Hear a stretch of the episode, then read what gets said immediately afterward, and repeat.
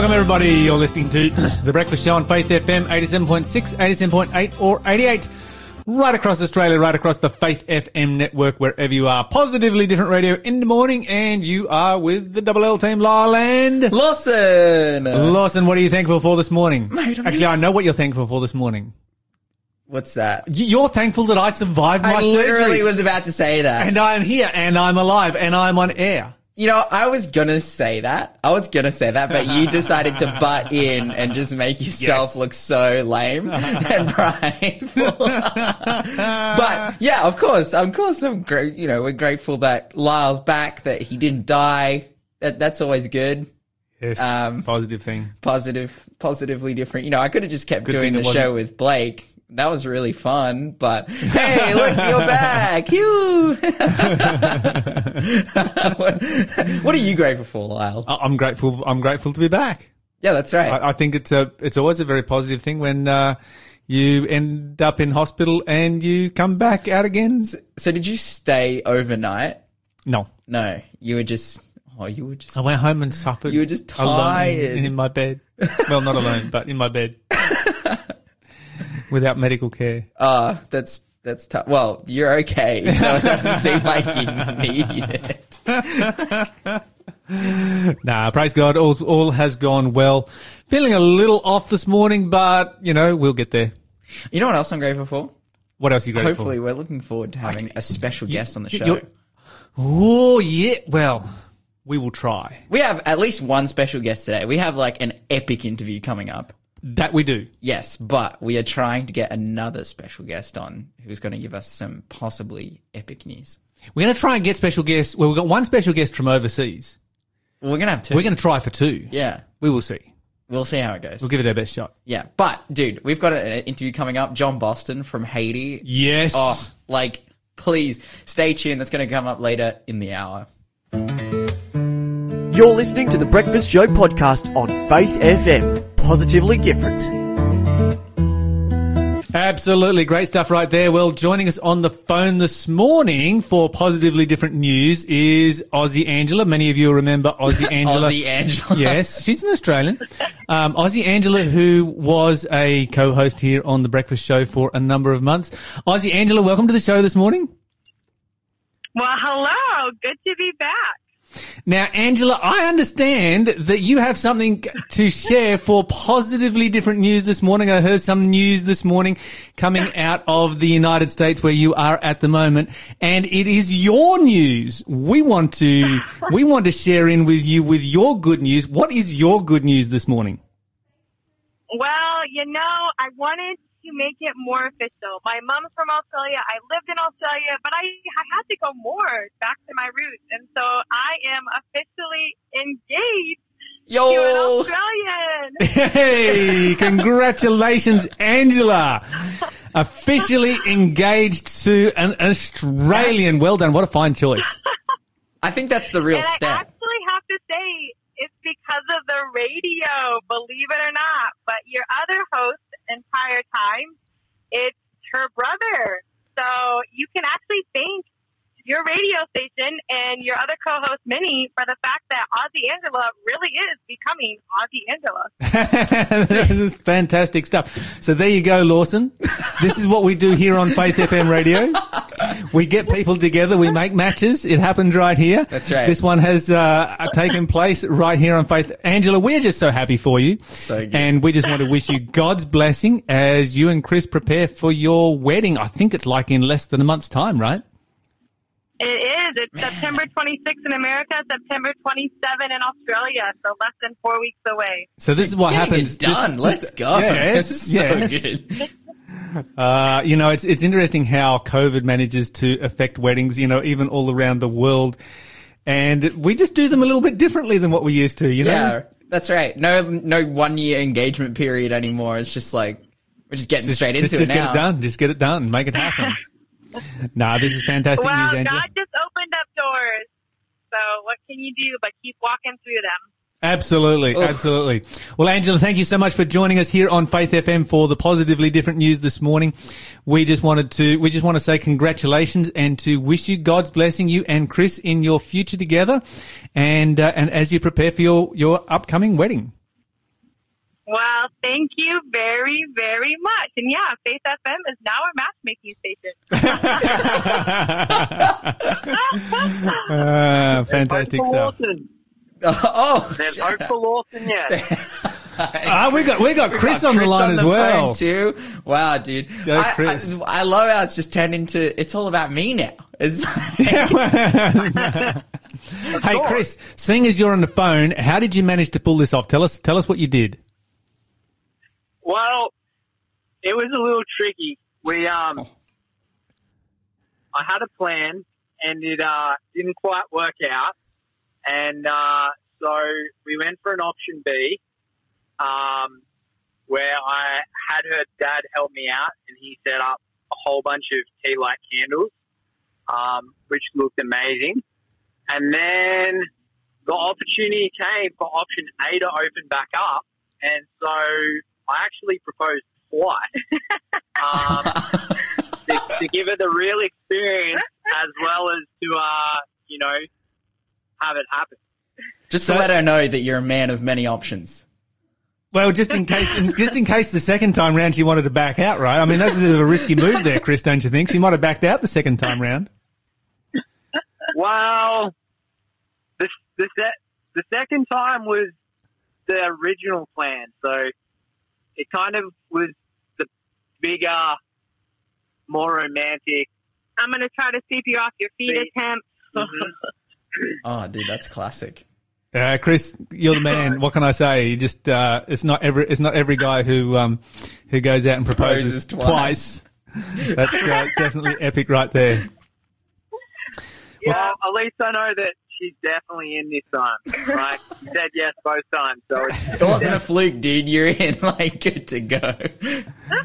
Well, now we want to see if you can pull off two weddings. Then, if you've got two engagements, then maybe two weddings. Well, we're hoping to pull off something special in Australia, so we're hoping God can help us get in next year. Hopefully January, February will be coming to Australia, so maybe there will be a second wedding. Oh, dude, you can get married in hotel quarantine. How epic would that be? No.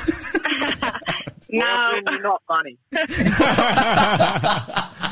I can stand out. Honeymoon. Second honeymoon, people. I can stand outside of the window and yell the vows at you from the street below. Dude, with a megaphone up the top, like just talking to each other. I do. That's hilarious. Nah, sounds like an epic plan, guys. We are just super stoked for you. May God bless you both in a very special way. And we look forward to catching up with you guys sometime in the future. Who knows what the future holds, and we certainly know a lot less about the future during COVID times than we ever did before, but I'm sure that there are some good things that are going to take place. Well, we need to get back to our show, guys, but I just want to encourage all of our listeners to text in your congratulations to Angela and Chris this morning. Lawson, we're going to pass it back over to you for the rest of our positively different news. That's right. You know, I'll let everyone know when I talk to a woman. I'm just joking. Let's do some positively different news this morning. Oh, dude, I've got so many good stories in such little time, but yeah, that's all right. You're going to have a hard time topping that. That's all right. Hey, look, check this out. I read this morning, and you know, this is the ultimate opportunity for turning bad things into good things, you know, looking at the positive side. So, we're going to talk about a nightclub, actually. One nightclub. A nightclub. Yeah. In positively. Yeah. Just listen. Just hear me out. Okay. No. One nightclub in Glasgow, in Scotland, is pioneering a system, where, like, it can basically suck in, like, heat and CO2 made from people dancing on the dance floor to power the building. Right. And I'm like, and this is from what I've seen, this is like the first thing of its kind. Like, they're really being innovative here. Now, I'm not promoting the nightclub, obviously. Like, I don't think. But maybe we could do this with a church. I'm like, yes. Churches. Because when people are singing in church, surely they're producing more CO2 than when people are not singing and listening to music. That's right. In a nightclub, you listen to music. In a church, you sing music. Yeah, that's right. And furthermore, like, well, you know, we're sitting here in the studio right now. I'm pretty warm. You know, the sun's coming up earlier and earlier. It's like, why can't our bodies make CO2 that just power this whole building? Okay, but Isn't everything around us kind of making CO2 right now? If we can create power from CO2, isn't that all of our problems solved? Well, and what is the byproduct of the CO2? Well, that's right, Lyle, is that from what I can tell from this article, they've got very big ambitions to make this happen. Because that's my first thought. It's like, well, doesn't everyone just have warmth and exist and emit CO2 and... You know, if we can make this happen, it's going to be great justification for buying a V8. I know. I have no idea. I have no idea why this technology is being applied to a nightclub. I'm like, why are we wasting it here? We need to apply it. Yeah, if CO2, if you can turn CO2 into energy, then shouldn't we be harvesting CO2 at least off stationary engines like generators and those kind of engines that are, you know, not. That's right. Moving somewhere. Yeah. I'm confused by this one. What kind of energy do you get from CO2? I'm perplexed. Well, they're going through this like conversion method where the heat itself will be channeled into a bunch of like tubes and then like this heat will be converted to, you know, run cooling and all kinds of things. Heat I understand. Yeah. CO2 I don't. Well, they're saying they're using both. But heat from your body is not enough heat to... do anything. Yeah. But they're saying they can power a nightclub with it. There you go. Well, let's see what happens. Gotta watch this space. You're listening to The Breakfast Show podcast on Faith FM. Positively different. There you go. If you know the answer, give us a call right now. Of course, congratulations are coming in for Angela and Chris. Many of you will remember when Angela was co-hosting here on Faith FM. And you will remember Minnie, who co-hosted for a very long time. And this is Minnie's brother, Chris. The two of them have just become engaged. So do send your congratulations through. Raphael says, congratulations, Angela. Wishing you all the best. Chris, love your master plan. Well done. The double engagement, the combo. He goes out there and asks the question twice, just to make sure. Dude, king of consent right there. That's right. Yeah. Yep, getting it done. That's 2021. Fantastic stuff. All right, let's talk about a little bit more serious news. And this is a question that's sort of going through my mind in the moment, and I'm going to sort of put it out there. And that's what's going to happen in New South Wales in the next couple of weeks. Okay, so we've got some new regulations coming in the next couple of weeks where if you are in aged care, if you are in hospital staff, that kind of thing, if you are in education, then you are required to have a vaccination. Okay. Mm-hmm. So my question is, okay, particularly with aged care and our medical staff, what happens when we are getting a surge in infections and suddenly somewhere between 8 and 15% of our medical staff are booted out of the job? Mm. Is that because 8 to 15% of them... That's the current estimation as to how many at this particular point will not take the vaccination. Okay. And I'm just sort of thinking about this and I'm thinking, okay, isn't this... Okay, I've always been very opposed to forced vaccinations. Mm-hmm. Always had a very strong pro-choice position on vaccinations for a number of reasons. First of all, if you're the government and if you have an agenda where you think this is the best thing, so you want to get as many people vaxxed as possible, the last thing in the world that you want to do, particularly in Australia, is try and force people to do it. That's right. Like, dude. As soon as you try and force people, people are going to get their back up. We have the convict mindset. If there's a rule, we're going to break it, right? Exactly. Like, and then make comments about the rule police. Yeah, the rules police. Okay, so this is the dumbest idea ever. And then you're going to go after those professions where we really need every hand on deck right now. I mean, aged care, hospital staff and education, these are the two places that are probably, you know, in a pandemic, they are under the most stress. Mm. And we're going to go after them? That makes no sense at all. Yeah, anyway. Just wanted to get that out there and say that this is a terrible idea. You know, and some people have been asking the question, well, you know, what happens if they do the same thing for, you know, congregations and so forth? Because, you know, they're talking about doing it for, you know, say a football match where you've got a large congregation who gathers together to worship their football. And so, you know, no vax, no go into the football stadium. What about, you know, large congregations? We've got, you know, mega churches here in Australia. What about Hillsong and stuff like that? And if you do it to Hillsong, aren't they then going to need to apply that across the board to all churches? And what's that going to produce?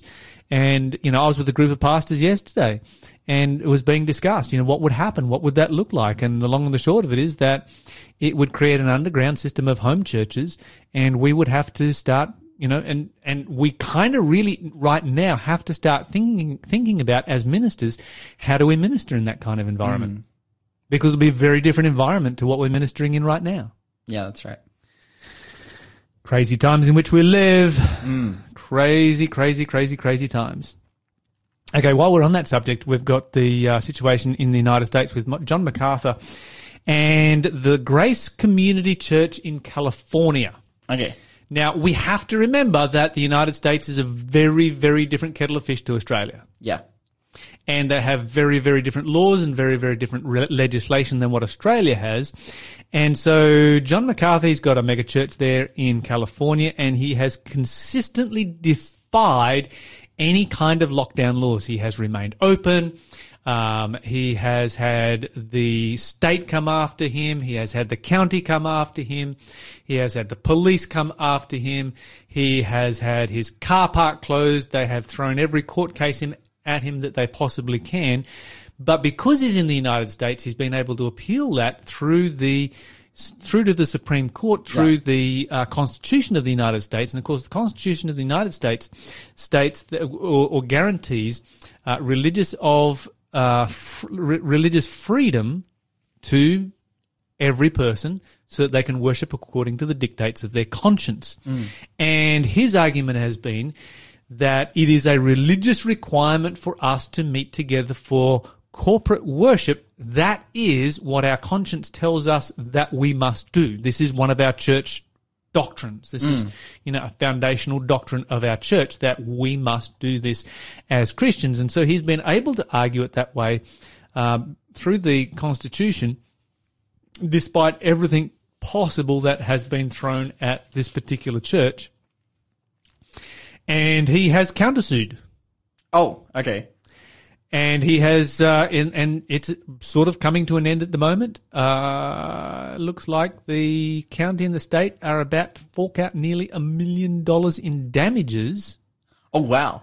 To the Grace Community Church. But for like chucking down roadblocks and like trying to arrest people. And all of the legal costs that, you know, it's cost them, you know, basically $1 million to fight this through court. Yeah, that's right. And whoever loses. And, you know, they're a mega church, and so they kind of have the money to be able to do that. Mm. Yeah, yikes. So, like, yeah, California, or as some people call it, Comifornia. Well, some people are calling it at the moment, at least, but that's really interesting. I'm interested to see. Okay, they've consistently stayed open and defied the laws. Yes. They've had two major outbreaks. Okay, yeah, does that mean that they're one in October last year, spreaders or something? One in October last year, one in December last year. The pastor of the church, John MacArthur, he's had the COVID. Mm-hmm. So that, you know, they have not been immune from the disease at all. We don't have any information on, you know, the number of people who have died, or if people have died as a part of the congregation, as a part of the outbreaks. In a church of that size, statistically, there would be people who passed away as a result of the virus, but we don't know. We don't have that information. But yeah, interesting stuff. It certainly sets a very powerful precedent in the United States.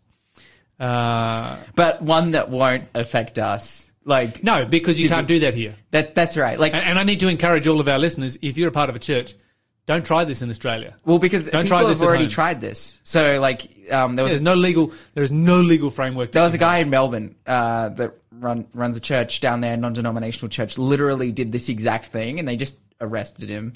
Yeah, we already talked about this on radio. They just arrested him, and they he has no right to be able to fight back. Same in Canada. Yeah. Because we do not have the legal framework for it. We do not have a legal framework for religious liberty in this country. It does not exist. That's right. And so if you want to try this in Australia, what it's going to cost you is that you're going to spend, well, the same $1 million in legal fees and lose. Yeah, that's right. and then you're going to be forking out a lot of money, and then you're going to be sued for the legal fees of everybody who locked you up. Oh, yeah, that's tough. So, yeah, not a great idea. Anyway, with the fall of Afghanistan and us losing the war over there, it's interesting to see the comments that have been going around, particularly in the United States in relationship to Christians. There is an increasing number of people, including people like, say, Michael Moore, who have turned around and stated that Christianity in the United States is America's Taliban, because the Taliban has become the new face in the last couple of days of radical Islam. It's a pretty strong statement right there. In response, one Christian wrote, "Because is why, you know, is why are we the Taliban? Because we want to protect innocent babies in the womb, because we care about marriage and family, because we feed the poor and needy around the world, because we want the whole world to know how wonderful Jesus is." You're listening to the Breakfast Show podcast on Faith FM, positively different. Recently, we've been talking a little bit about Haiti, and Haiti is a poverty-stricken country. It has been pretty much wrecked by COVID, but in more recent times, they've had assassinations. It is the kidnapping hotspot of the world. They've been hit by storms and more recently a massive earthquake. It's kind of the place that you would avoid at all costs.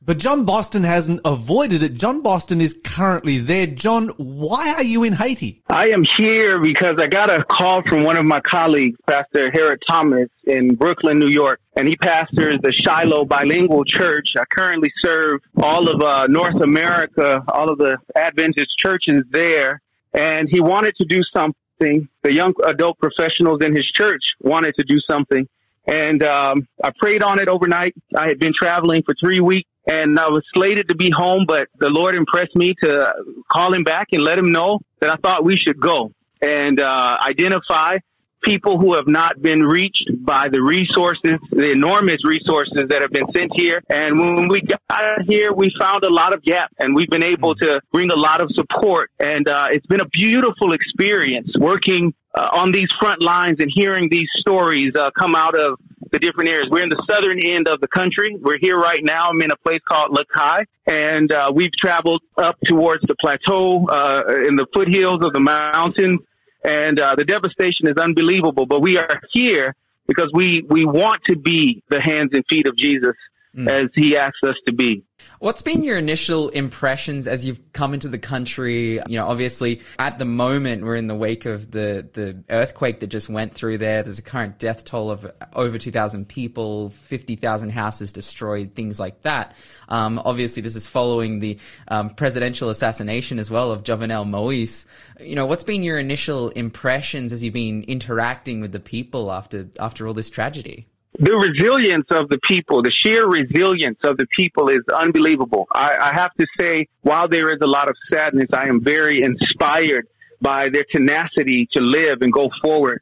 I met a father last night. We were at the rubble of what was his home 2 weeks ago, and he's standing there pointing to the areas where he had to pull his two sons out who were killed in the earthquake. He points to another area where his wife, they had to dig her out. It took 9 hours to get her out. She's now in Port-au-Prince in the country's capital, and she has an amputated leg. And he showed me another area where another daughter was pulled out, and both of her legs and hips are broken, and she's in Port-au-Prince as well. But as he stood there, he said, "I thank God. I thank God, because I know that the way that things happened, they were not God's plan, but God does have a plan to redeem my family and this world, and I'm holding on to his hand." And that type of heart is what I see over and over. I have not yet met a single person who says, "God did this, I blame him." I'm sure it exists. I'm sure that there are persons who feel that way, but over and over I've met people, and I'm not just working with one particular faith community, but over and over I've met people who have that Haitian resilience to keep living, keep pressing forward. John, you mentioned some pretty severe traumatic injuries there that people are suffering with.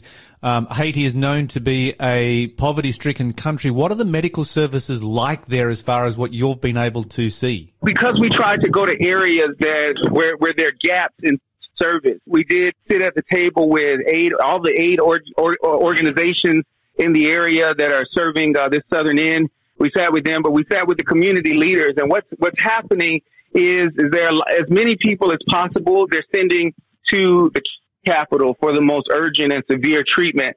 The medical facilities are absolutely full, or so many of the medical professionals that were serving those facilities, they themselves were victims. They were killed in the earthquake, or they were sent to Port-au-Prince to help provide support there. So what we're seeing is a lot of people with bruises and wounds that they've had to treat themselves because the medical support was not in place. And but the most severe cases, we see helicopters coming in almost every 30 minutes and leaving. So they're transporting people. All of the, as best we can tell, all of the search and rescue efforts have ended, and now they're in the mode of recovery and trying as best they can to recover persons so that, like I said, this gentleman I spent the evening with yesterday, his two daughters, I was with another individual who drove us home, and there's still safety issues. So we had security, and we need people that know the terrain. But as he drove us home, he shared with us that one of the domestic workers who supports his home, she had two girls, and she was injured in the earthquake. He rushed her to the hospital, and then she lay there waiting in this southern end hospital near Lakai, trying to get treatment. She asked him three times to please take care of her 2-year-old daughter and her 4-year-old daughter. And while she was waiting to get care, she took her last breath. And he said, I had 4 children, but because of my promise to her, I have 6 children now.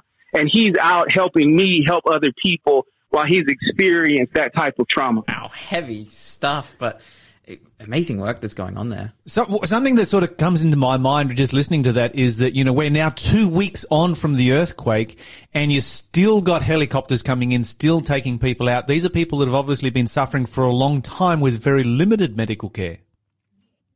I think that's an accurate assessment. From what I'm seeing, there people are having to just go forward. Right near the heart of Lakai, and there's a Seventh-day Adventist Church there, Ebenezer. The church itself, the walls of the church fell. The church is still standing. There are many churches. I talked to one local leader. He's what would be in Australia a ward leader, or a I can't remember the name of the term. I've been gone so long from Australia, I'm forgetting. But he's an area leader, like a city council person, if you were in America. And he's in charge of this city as a mayor. And he said that 95% of all residential structures have been destroyed. Now, they may not all be on the ground, but they're standing, and the structure has been compromised. This morning at about 5:30, my bed started to shake. I was sleeping close to an area where I could get out. 5:30 in the morning, I hear all of these people running out into the streets because they can't even sleep deeply because they're afraid what remaining structures are there are going to fall on them. And so it's a difficult experience. And I was saying that this group near the heart of Lakai, they haven't received aid. We were able to bring some support to them. And there's about 220 individuals and 46 different families that have come together, and they take whatever they have. They prepare meals. They sing songs together. They're encouraging each other. I said, how long will you do this? They said, every day we're hoping for something to change for us. We don't have homes to go back to, but for now, this is what we have, and this is what we're going to do. Now, you used a phrase earlier that's really amazing, being the hands and feet of Jesus. And as you're in Haiti helping these people, that's who you're representing, but also, you know, as a representative of the church as well. I'd love to know what the people's reception has been to the church, to the message, as you've been going around and helping, and as the church has been making efforts to be able to do relief. I came because of that Seventh-day Adventist Church in Brooklyn and Queens, Shiloh and Siloe. And I'm not here in my official capacity as an associate director of the North American Division Evangelism Institute. I'm here as a human being and a neighbor. And so with that being said, when people do understand where I'm from, or I'm introduced like I was with the city leaders, they're grateful. I was meeting with people that have very various faiths, diametrically, some of them opposed to my faith. And I think you get an idea what I mean when I say that, but they're grateful. I had one individual who is not a Christian, who does not identify as a Christian, and they practice a local religious culture that dominates the landscape here. And he said to me, he said, the world does not need more money. I'm glad more love. And the love that you brought us gave us more hope than all of the money that you could ever give us. And that was so meaningful to me to hear him say that.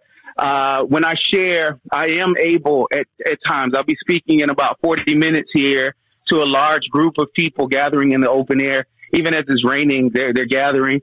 And one of the things I'm able to point to is a promise that God, Christ has gone to prepare a place for us. And he's going to come again and receive us unto himself, so that where he is, we may be also, in Matthew 28:19-20. And here, I'm John 14:1-3. I'm sorry. And here I am, while sharing that inspiration, inspired by the hope that they have. One of the things that I find myself repeating a lot, because the resilience is so high and the tenacity is so high in the people, I often find myself quoting Matthew 5, "Blessed are they that mourn, for they shall be comforted." And I had one civic leader appointed, big shot in this area. And I didn't know that. It didn't matter to me. We met all types of people. But he pulled Pastor Thomas, who's a United States Navy chaplain, aside. In addition to being a pastor, he pulled him aside. He pulled me aside. And he said, "I want to give up." He said, "I'm tired of seeing my neighbors' bodies pulled from the rubble. I'm tired of seeing my people not have any food. They elected me to serve them, and I have nothing to give them." And just the listening, he was able to walk away from that with some encouragement. And we offered no advice, no counsel, not even a scripture. Just listening, helping him know that he was heard meant so much to him. Wow. John, you mentioned it's raining there. We've heard that storms have been hitting Haiti since the earthquake struck.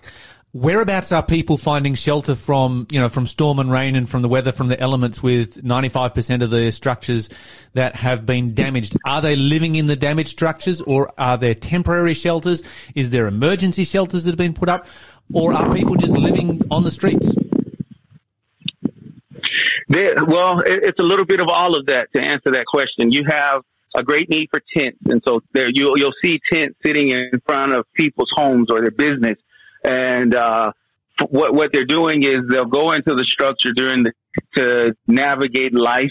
And in the evenings, while they're sleeping and their guard is down, they sleep out in the tent for fear that the structure will fall under the stars. And it's an unfortunate reality that there is not an infrastructure in place for temporary shelters.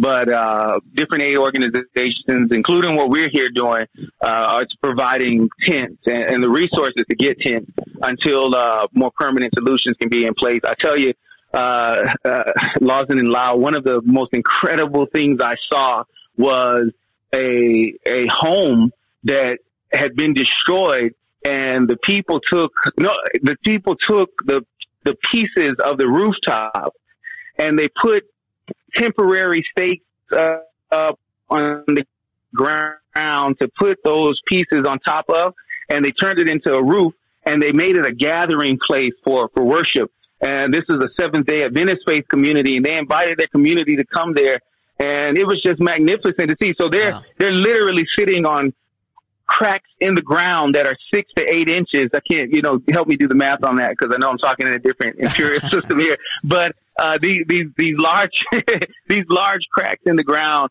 and they're using the broken pieces to cover a space for people to come. And I just thought how beautiful an image of church that is, that God uses broken people to invite others to experience the warmth of his presence and his love. He that dwells in the secret place of the Most High, they shall abide under the shadow of the Almighty. John, powerful stuff. That's all the time we have this morning. I'm sure we could keep talking, going through all these incredible stories, but thank you so much for joining us, and God bless you as you continue the word there, and God bless Haiti as well, as they definitely are in need of prayer and the aid that we are trying to provide them. We're going to move on with the show and come back right after this. Thanks for being a part of the Faith FM family. Join our community on Facebook or get in touch at 1-800-FAITH-FM.